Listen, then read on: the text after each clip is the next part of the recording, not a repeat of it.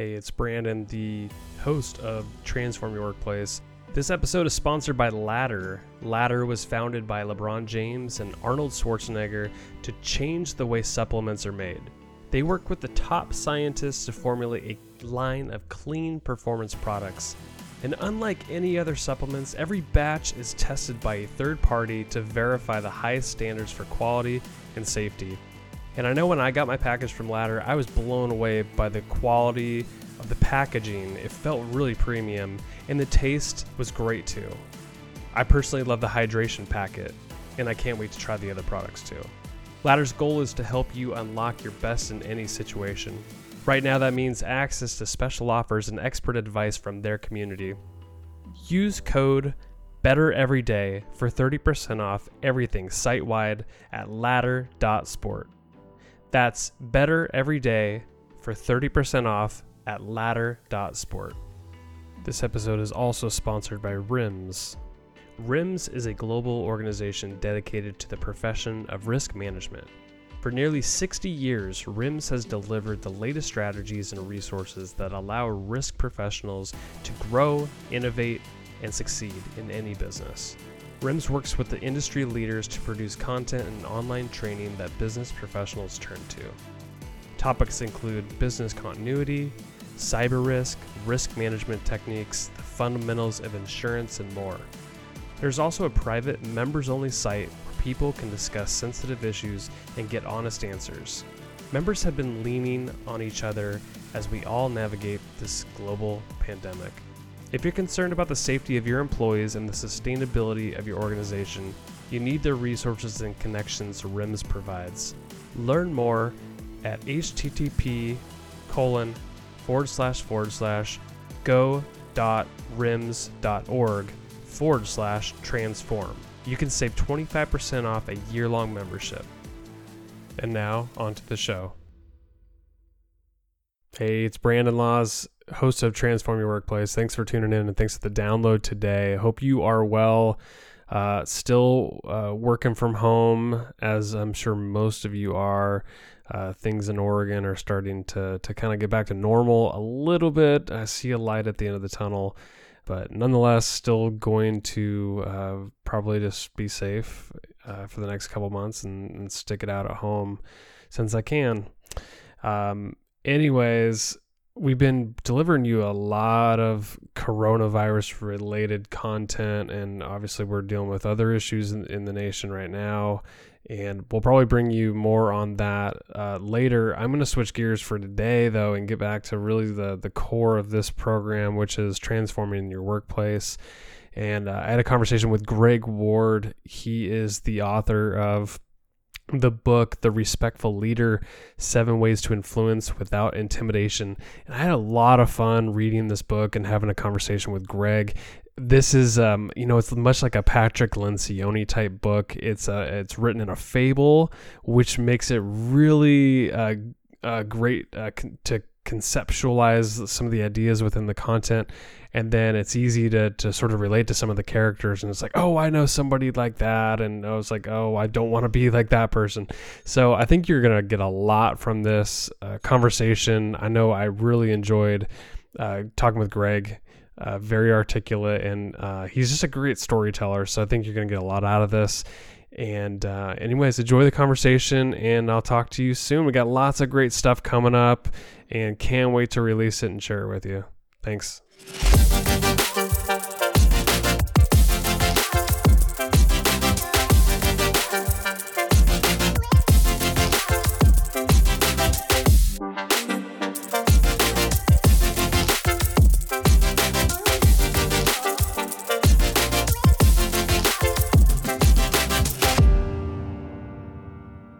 Hey, Gregg, it is a pleasure to have you on the podcast. Thanks for coming on. Thank you so much, Brandon. It is my pleasure. We're going to talk about your book, The Respectful Leader Seven Ways to Influence Without Intimidation. One of the best things about this book, it's a fable. I love it. What made you to decide to write a fable rather than just, you know, a typical nonfiction book that, you know, most people write? Well, I am actually a trained writer actor, director, oh. and producer in theater and film. And I have been doing that work since I was in my teens. So, one way or another, I have become a storyteller. My father was a sports writer and he was a storyteller. And as I look around the literature of all the leadership books out there, I found that the ones that resonated the most and had a huge impact with people in a positive way were business fables. And they are engaging and they're fun to read, and you learn something even though you don't necessarily think you're learning while you're reading. And you enjoy the story for the story's sake. And so it was very natural for me, having done this work for about, gosh, 25 years, one way or another, in terms of leadership development to write a story that would be about the people that I've worked with over many years, big companies, little companies, federal government, you name it, and create characters that are very, what I hope to be considered realistic and a storyline that's realistic. And so I just thought, let me just tell a cracking good story and see how that goes. And so far, knock on wood, it's gone really well. That's what I want to say is that what drives me nuts about some of the fables that are out there is the dialogue doesn't seem very realistic. Yeah, the principles make sense in the story format, but like when you don't have a dialogue that might actually be real, I think that's where it stops with me and where I might lose interest. But yours it's great storytelling. The characters you kind of sort of understand who they are, and it seems like they're almost based on real people. And probably are based on years of experience in dealing with leaders and other employees. I mean, did you put a lot of what you've learned over the years into some of these characters? Yes. And in fact, there are a couple of characters, like the lead character, the new CEO of the company, Des. Des, that's right. And the maintenance lady, Grace, and Spec, the head of R&D, those characters are based on at least a few of people that I've known over the course of many years of doing this work. Grace is definitely based on someone who mentored me for many, many years. Ooh. And I will never reveal her name to the public, but she's an awesome human being. And she's very much like Grace. There's just no baloney with her. She's very respectful. She's very direct and clear and I love her for it. And she's just amazing. And Des, to be honest with you, he is like a lot of young guys who get thrust into positions of authority, not necessarily before it's time, but in ways they'd never experienced before. So they're kind of flailing about and they're looking for their leaders to give them some guidance. And sometimes mm-hmm. they choose the wrong leaders to guide them. And yeah, so in a way, almost every one of the major characters is based on somebody I know and perhaps with a few of other qualities coming from other people as well. It's interesting that you pointed out that you know a lot of newer younger leaders will come in like desi came into becoming a new ceo and he's looking to his leader chuck who's at the i think is a parent company i can't remember the name of that That's company right. but he's looking to him for mentorship and guidance but he's sort of this authoritarian leader who's edgy and disrespectful at times. And I think to your point that you're making, it's like that's probably not a good mentor to have, right? And, no, and I mean, it's just Chuck, the old way of leading.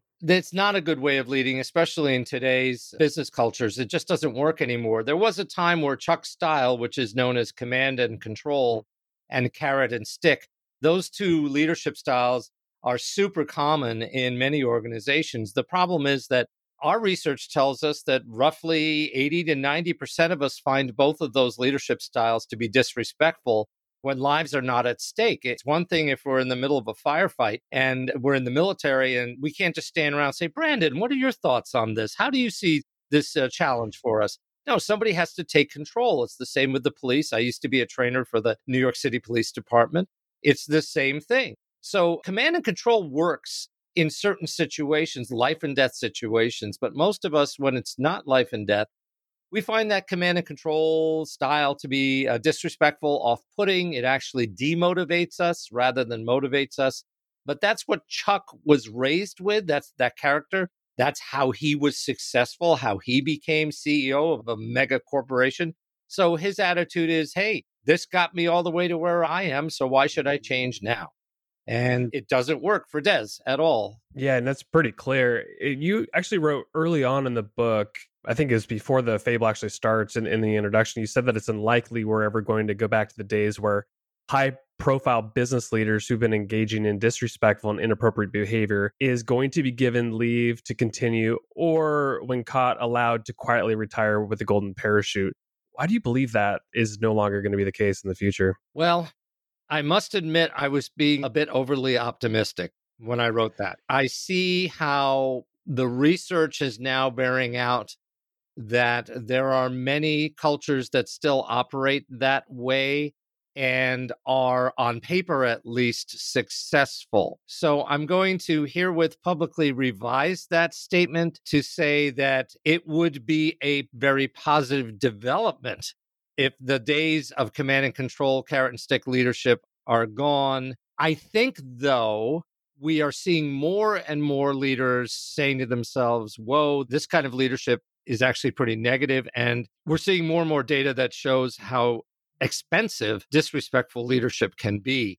And that is the convincer, I think, that I'm at least having more and more luck and traction with senior leadership when I point to all the data that clearly shows that command and control leadership in non urgent, non life threatening situations is actually very harmful and very costly. Yeah. And the costly part, I think, over time, what's going to happen, and this is just my opinion, but I think as CEOs and leaders are disrespectful, it bleeds into the culture.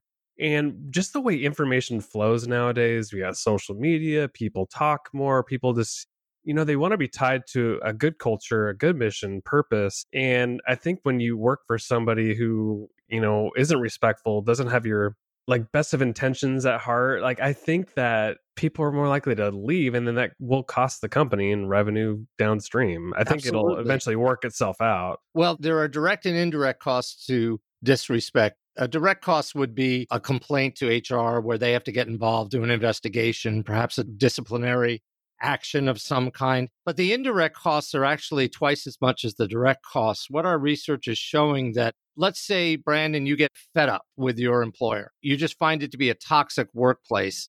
And you decide, despite what's going on in the economy right now, because we can understand everybody is either out of a job or at least saying, I'm just going to stay with what I got because a job is better than no job. But at the end of the day, if you're feeling like your culture is so disrespectful that you just can't stand it anymore and you need to be somewhere else, well, you leave, you take your intellectual property, your knowledge, your experience with you, potentially to a competitor. And then the more indirect cost is the, the company you've left has got to put out a recruiting notice, uh, interview people. And what about all the time lost by your team while you're gone? And that role goes unfilled. So that's just a short list of some of the expenses. On top of that is how disrespect and respect, but disrespect can be very contagious. For example, if you leave, you're likely to tell some of your colleagues why you're leaving, your trusted colleagues. So they're going to be looking at the culture themselves through their own set of filters and going, whoa, he left for, because of this. Maybe I need to leave too.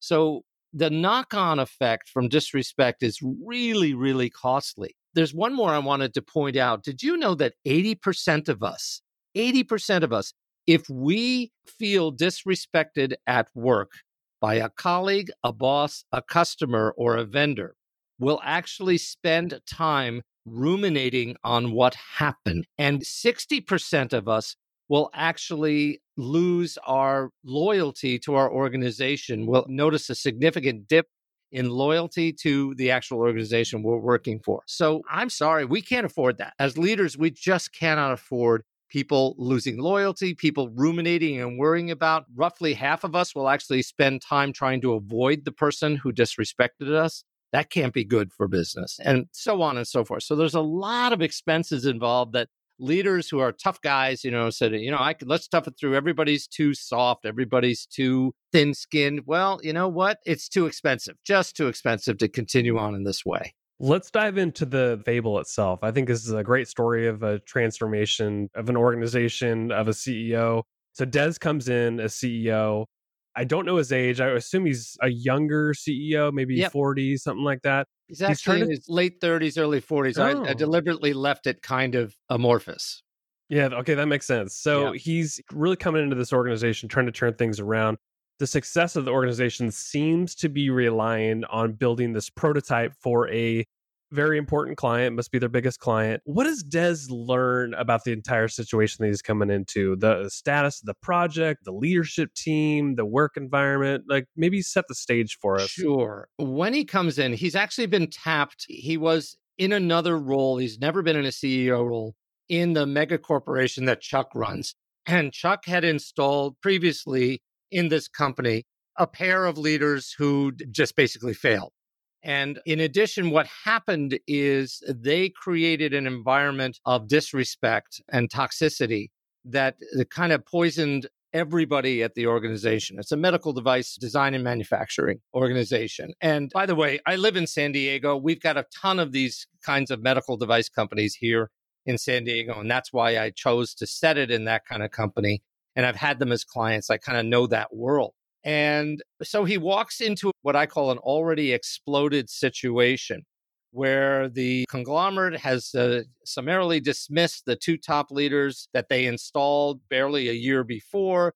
They brought uh, Des in eh, really without any kind of preparation. He gets thrown into the job and he realizes that everybody's basically at each other's throats. Everybody's pointing fingers at each other. And the one team that is really the thing that's going to keep the doors open is the research and development team who've been working on this device for their biggest client. You're absolutely right. And that team is led by a very super smart engineer who has no emotional intelligence whatsoever. Spec. His, his spec. His yep, the character spec. And that's his nickname. It's a derivation of specification. And he's always about the numbers and the specs when it comes to the technology. But when it comes to people, he has the emotional intelligence of a gnat. And so he just makes everybody's lives more difficult because he's so demanding, he's so controlling, and he knows that without him and his team, this company is going belly up. So he kind of feels like he can just let it all hang out and treat mm-hmm. people any way he wants to treat them and blame others for the problems they're having rather than taking responsibility for how his own behavior is impacting everyone in the organization. And unfortunately, Spec kind of knows his game if he wants it, and he doesn't care. He's just going to do what he's going to do. And so it's very, very destructive what Des walks into. And when Des walks in, I think wasn't the leadership team was having a meeting and and Spec and Janet, I believe, they had a big blow up. And and yep. so Des is sort of in the middle of that and he didn't even know it was coming. All he knew is he walked down the hall for his very first meeting with his leadership team and outside he hears them yelling at each other. And Spec and Janet, who's the head of recruiting and human resources, is they're literally leaning across the table yelling at each other. Spec is demanding that she hire more engineers and she's yelling right back at him saying we can't keep any engineers and we don't have any budget for any more engineers because of the way you behave. And so it's a face off that Des had no idea was going on. And he tries to get them all to calm down, and instead it just blows up. Janet stops talking to Spec on Des's advice, which is just not good advice. And eventually she just throws up her hands, and within a matter of weeks, she walks out and threatens them with a lawsuit for sexual harassment and you name it. So it's an absolute mess that Des has walked into. And Spec is absolutely refusing to take uh, responsibility for his behavior. And then we've got a couple of other characters, like the poor head of IT. He's really nice guy, but he just feels so overwhelmed by the characters in the organization that he just keeps his head down, doesn't say much and do much of anything, but do his best on his job. But he's not really contributing to the overall forward momentum of the team. And the marketing guy, he too is a bit overwhelmed by everything. And he's been given many hats to wear, and clearly he's out of his depth. So that's what Des walked into. Pretty scary stuff for anybody, especially a brand new CEO.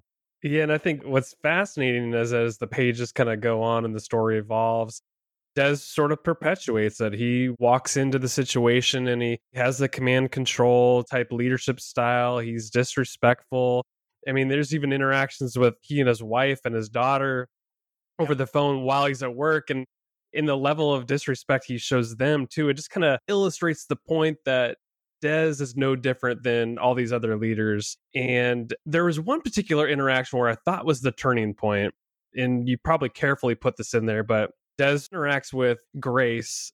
She's the building maintenance employee and she must have overheard something but he was fired up about what would probably just happen and des said something to the effect of i'm your boss damn it and grace is like so that doesn't give yeah. you the right to disrespect me exactly. and i think that point alone was worth the whole book because it shows that regardless of the level that you're at we need to show respect to all people at all levels exactly you're absolutely right I needed Des to get hit literally up the side of the head with a two by four in order to start to see how his behavior was actually making things worse. And what our work and research has been doing over the past 25 years is we've found that when leaders, you know, not bad intentioned people, we're not talking about sociopaths. We're talking about people who are stuck in situations where they revert to their childhood conflict resolution techniques, which is yelling, screaming, kicking your feet, trying to bully other people into getting your way, etc. Many of us did this when we were kids. The reality is that only when we get hit hard and hit between the eyes will we wake up to our own failings and to our own behaviors, which are causing so much trouble. And so Grace really is Angel who hits him hard up the side of the head. He doesn't realize it until much later on. But that moment where he says, You can't talk to me that way. I'm your boss. And she says, So you hmm. can't disrespect me. And she has a very interesting place of personal power. Very few of us are willing to stand up to our bosses, mostly because we believe that they hold our careers and therefore our livelihoods in the palm of their hand and they can dismiss us on a whim. And Grace's attitude is well, if you keep treating me with disrespect, I'll just quit and find a job somewhere else. And that's a very powerful place to be. And it allows her to speak truth to power in a way which many of us don't have that option. And so I really wanted Grace to be that kind of person who is very direct, very blunt, but also respectful in a way that we can say, yeah, I can do that. I may not have a lot of power and control, but I can speak truth to power in a respectful way. And I can make a positive difference with my boss if I do it right. And that's essentially what she helps Des to learn throughout the course of their time together. Unfortunately, he doesn't quite make the transformation right away. One of the most powerful points he made in the book was not to fight disrespect with more disrespect. And in particular, with this story, Chuck and Des have a huge blow up where I think Chuck nearly almost fired Des, or Des That's was about right. ready to walk out. Their emotions were so heated. What more could you say about that point in particular about the fighting disrespect with more disrespect in, in that situation? I think we've all been in a situation where we've been treated in ways that we think are disrespectful. And what happens in our brains, there's a little bit of neuroscience here. What happens is we get triggered. Our primitive brains, what's called our reptilian brains, perceive disrespect as a threat. And we either go into fight or flight or freeze mode. And so, what Chuck and Des do when they come to their big blow up and Des threatens to quit and Chuck threatens to fire him is essentially they're not operating from any logical, rational part of their no, brain. They're like children. They're like children. And so what Grace does, if you remember, she sets off the fire alarm in the building, yeah. which is kind of a big no no, but it was a metaphor for everybody to realize Pause, that, walk away. yeah, yeah, walk away, take a moment, take a breath, walk away. And she gets Des to do that. And, you know, albeit in a, a very extreme way to stop him from quitting. And when we take a moment to step back from someone else's disrespect. It's not a sign of weakness, it's actually a sign of maturity and thoughtfulness. I mean, how many of us have been cut off on the freeway and have really been tempted to want to drive up next to the person and flip them the bird? Oh, eh, uh, totally. Uh, most of us, most of us have. But we don't necessarily do it because the rational parts of our brain kick in we think, okay, maybe that person is a very aggressive person and they might do something even worse to me. Who knows? Pull out a gun. I don't know. Yeah. That's a rational thought. Another rational thought is uh, that I like to take on board is maybe that person is having some kind of emergency and they really need to get somewhere fast. Now, that's me being very positive. That's me giving them the benefit of the doubt. But I will never forget a number of years ago, uh, quite a few years ago, I was driving on the freeway. And previous to that, when people had cut me off, I would get pissed off and I'd say some foul languages and I might even flip them a bird. And then one day I got a call from my now ex wife who said, Our son's been hurt at school. He's in the emergency room. Can you get over there? Mm, and how mm, fast and do you think I oh, drove? Oh, you're, you're going way over the speed limit. oh, man. There. I probably hit 100 miles an hour. Ooh. I'm certain a lot of people thought I was, you know, a jerk and sociopath, sociopath, you name it. And I was putting everybody at risk. But all I could think about is I need to get to the hospital to get to my son as quickly as I possibly can. So, you know what? Uh, these days, I try to give people the benefit of the doubt. And even if I'm wrong, I don't know that. And B, more importantly, it keeps me calm and it doesn't have me do things that I would regret going forward, like acting like a little child. So that's one of the primary reasons I say that we shouldn't try to fight disrespect with more disrespect because it just escalates the problem. It just raises the level of conflict uh, to something that when we do cool down, we might regret. So after that blow up that Chuck and Des had, they had a chance to come back, calmly talk it out. I think Des took a couple weeks off. The teams decided to rally and hopefully get that prototype done. So Des comes back and you think he really wants to make some changes. So he's making changes about the respectful environment, treating people at all levels with respect. Spec is the one character that was fascinating to me because he seems like he's making changes for a little while and then he reverts back to his days of command and control, bullying to get his way, and just acts in a disrespectful way. And Des does the right thing and I think puts him on a performance improvement plan, probably documents everything, and then ultimately has to let him go because he didn't change his ways. And I wanted to ask you just about that in particular, because I know you've probably dealt with this in your years of coaching and all of that. Is how long do we hold on to somebody like that who's a super high performer but is not bought into changing and being respectful. I am so glad you asked me about that because i struggled with des's decision to let Spec go. I struggled with it because Spec, in many ways, did help save the company. And because of his, you know, sheer brilliance, his technical skills and knowledge, but at the end of the day, those subject matter expertise skills, when you rise into a level of leadership, they are important, but they aren't necessarily as important as your ability to lead the team effectively. And Spec had done, which we see often, is they get through a crisis, they become the hero for solving the crisis. And there's this sense of, oh, well, I'm protected. I'm the hero. I do what I do and they still keep me on board. And because basically I'm I'm the rainmaker. Hmm. And we see this over and over and over again where leadership keeps on board someone who's a top rainmaker, but who is also a toxic personality.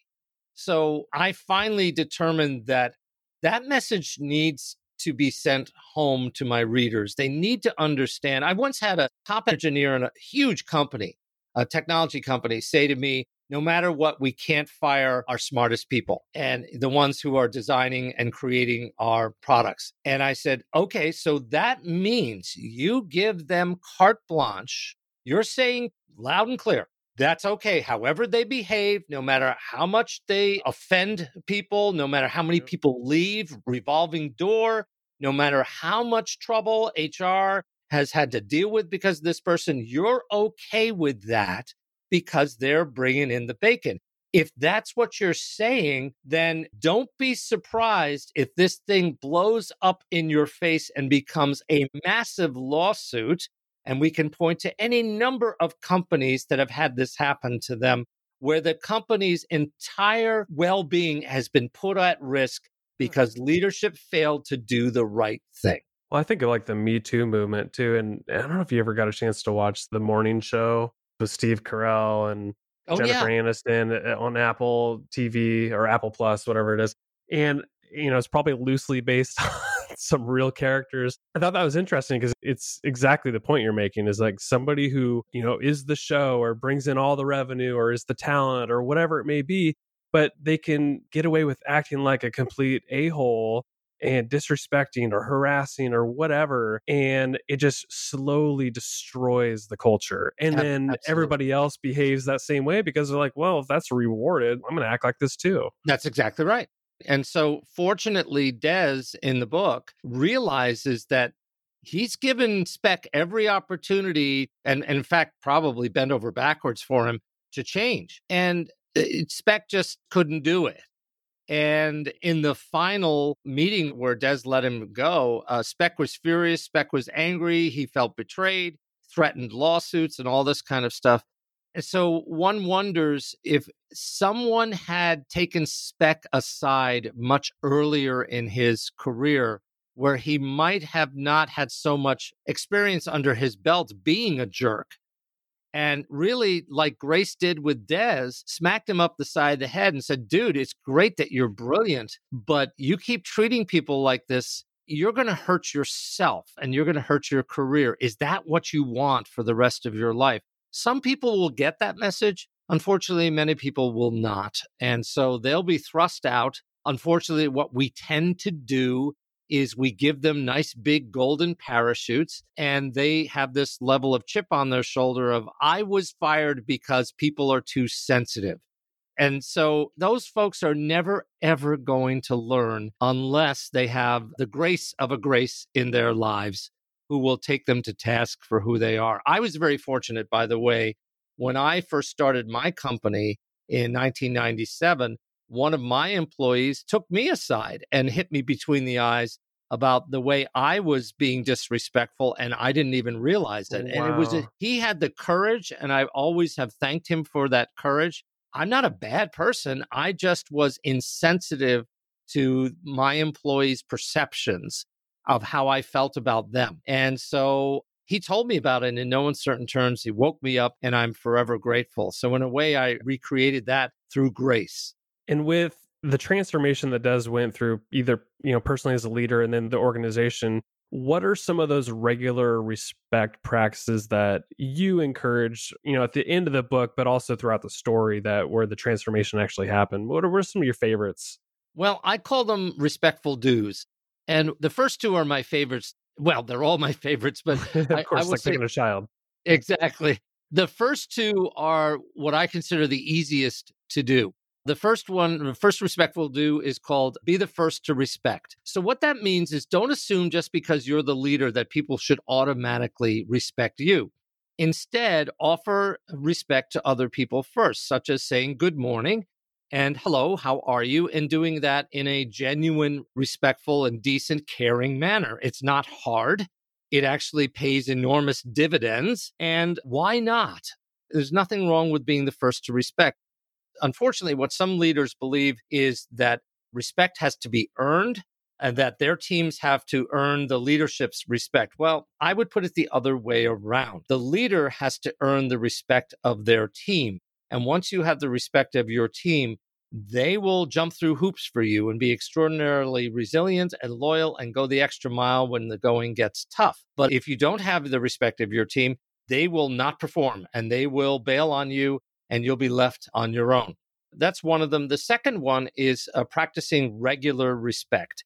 Regular respect is the stuff we learned as kids, like saying please and thank you. And I appreciate you and the work you're doing, and just being a decent, caring human being on occasion. That's number two. I just want to bring up respectful do number five is get your shift together. And I'm talking about emotional shift, where if you're a leader, chances are people are coming to you all the time with problems and issues.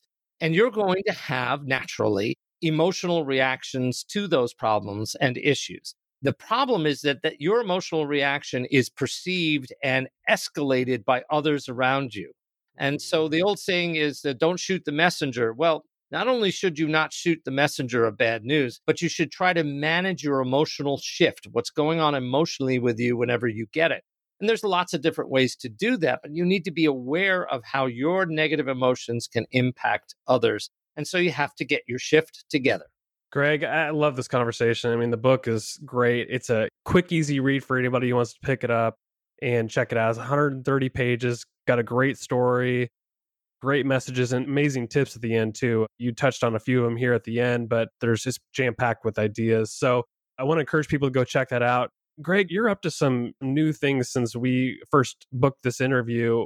Tell people about that. Sure. Thank you for asking. I have, since the book was released, keep getting folks wanting more, wanting to learn more about respect, wanting to have and be a part of a community of respectful leaders. And so last December of 2019, I and my team founded a nonprofit that we call the Center for Respectful Leadership. And the focus of the Center for Respectful Leadership is continuing research in the area of respect and respectful leadership to generate public dialogues and to provide learning and development and coaching opportunities to anyone who is interested in this wonderful world of respect.